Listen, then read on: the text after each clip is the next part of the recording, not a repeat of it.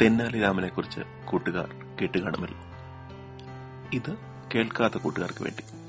ആരാണ് തെന്നാലി രാമൻ പതിനാറാം നൂറ്റാണ്ടിൽ വിജയനഗര സാമ്രാജ്യത്തിൽ ഉണ്ടായിരുന്ന ഒരു കവിയാണ് തെന്നാലി രാമകൃഷ്ണ അഥവാ തെന്നാലി രാമൻ എന്തിനാണ് തെന്നാലി രാമനെ കുറിച്ച് കാതികയിൽ പറയുന്നത് അല്ലേ? കൂട്ടുകാർക്ക് ഇഷ്ടപ്പെടുന്ന കഥകളാണ് തെന്നാലി രാമന്റെ കഥകൾ.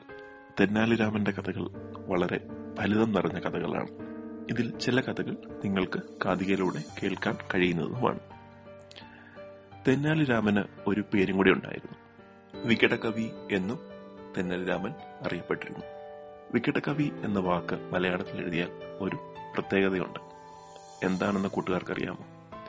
ഇല്ലെങ്കിൽ അച്ഛനമ്മമാരോട് ചോദിക്കുക തെന്നാലി രാമന്റെ ഈ ആദ്യ കഥയ്ക്ക് ശേഷം നമുക്ക് കേൾക്കാം. കാതികയിലേക്ക് സ്വാഗതം.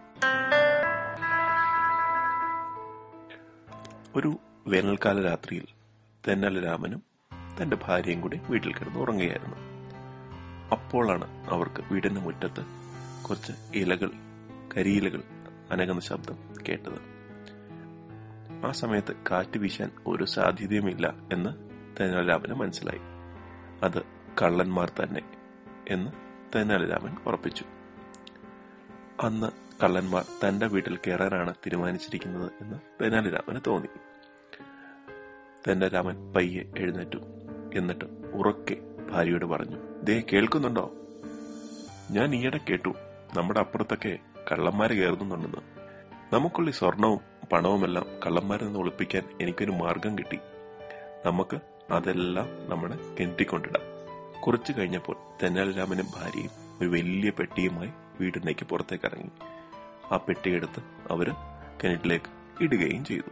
എന്നിട്ട് അവർ ഒന്നും അറിയാതെ പോയി കിടന്നുറക്കുകയും ചെയ്തു. കള്ളന്മാർ ഇതെല്ലാം കണ്ട് പുറത്ത് കാത്തിരിക്കുകയായിരുന്നു. അവർക്ക് മനസ്സിലായി തെന്നാലിരാമൻ തന്റെ സ്വർണവും പണവും എല്ലാം കിണറ്റിൽ ഇട്ടിരിക്കുകയാണെന്ന് അവർ ഒന്നിനും കാത്തിരുന്നില്ല. അവർ പെട്ടെന്ന് കിണറ്റിലേക്ക് ചാടി. കിണറ്റിലെ വെള്ളം മുഴുവനും കോരാൻ തുടങ്ങി. അവർക്ക് തോന്നി നേരം വെളുക്കുമ്പോഴേക്കും കിണറ്റ് വറ്റിച്ച് ഇതിനകത്ത് പെട്ടിയുമായി സ്ഥലം വിടുന്നു അവർ കിണറ്റിലെ വെള്ളം കോരാൻ തുടങ്ങി. രാത്രി മുഴുവനും കോരി. അങ്ങനെ നേരം വെളുക്കുന്നതിന് മുമ്പ് അവർക്ക് ആ പെട്ടി പുറത്തെടുക്കാനും പറ്റി. പെട്ടി തുറന്നു നോക്കിയപ്പോഴാണ് കള്ളന്മാർക്ക് അബദ്ധം മനസ്സിലായത്. അത് നിറച്ച് കല്ലുകളായിരുന്നു. അവർക്ക് മനസ്സിലായി തെന്നാലിരാമൻ അവരെ പറ്റിക്കാനായി അത് നിറച്ചു കല്ലുകൾ ഇട്ടിരിക്കുകയാണ്. അപ്പോൾ തെന്നാലിരാമൻ മുറ്റത്തേക്ക് ഇറങ്ങി വന്നിട്ട് പറഞ്ഞു കൂട്ടുകാരെ എന്റെ ചെടികൾക്കെല്ലാം വെള്ളം നനച്ചതിന് വളരെ നന്ദി.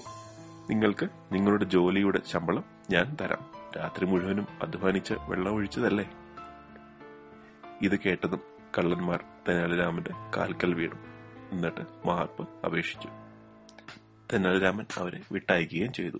പക്ഷേ ഇനി അവർ മേലാൽ കക്കുകയും മോഷ്ടിക്കുകയോ ഇല്ലെന്ന് തെന്നാലിരാമന് സത്യം ചെയ്യുകയും ചെയ്തു. കൂട്ടുകാർ കണ്ടില്ലേ? എത്ര സമർത്ഥമായിട്ടാണ് തെന്നാലിരാമൻ കള്ളന്മാരെ ഓടിച്ചു വിട്ടതെന്ന്.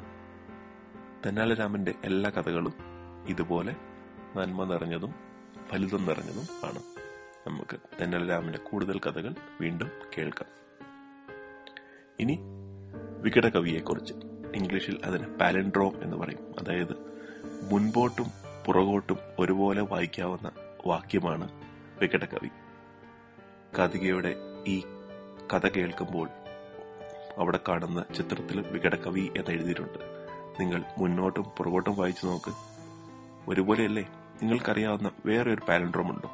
ഉണ്ടെങ്കിൽ കാതികയുടെ കമന്റ്സിലൂടെ അറിയിക്കുക. അടുത്ത കഥ പറയും വരെ നന്ദി നമസ്കാരം.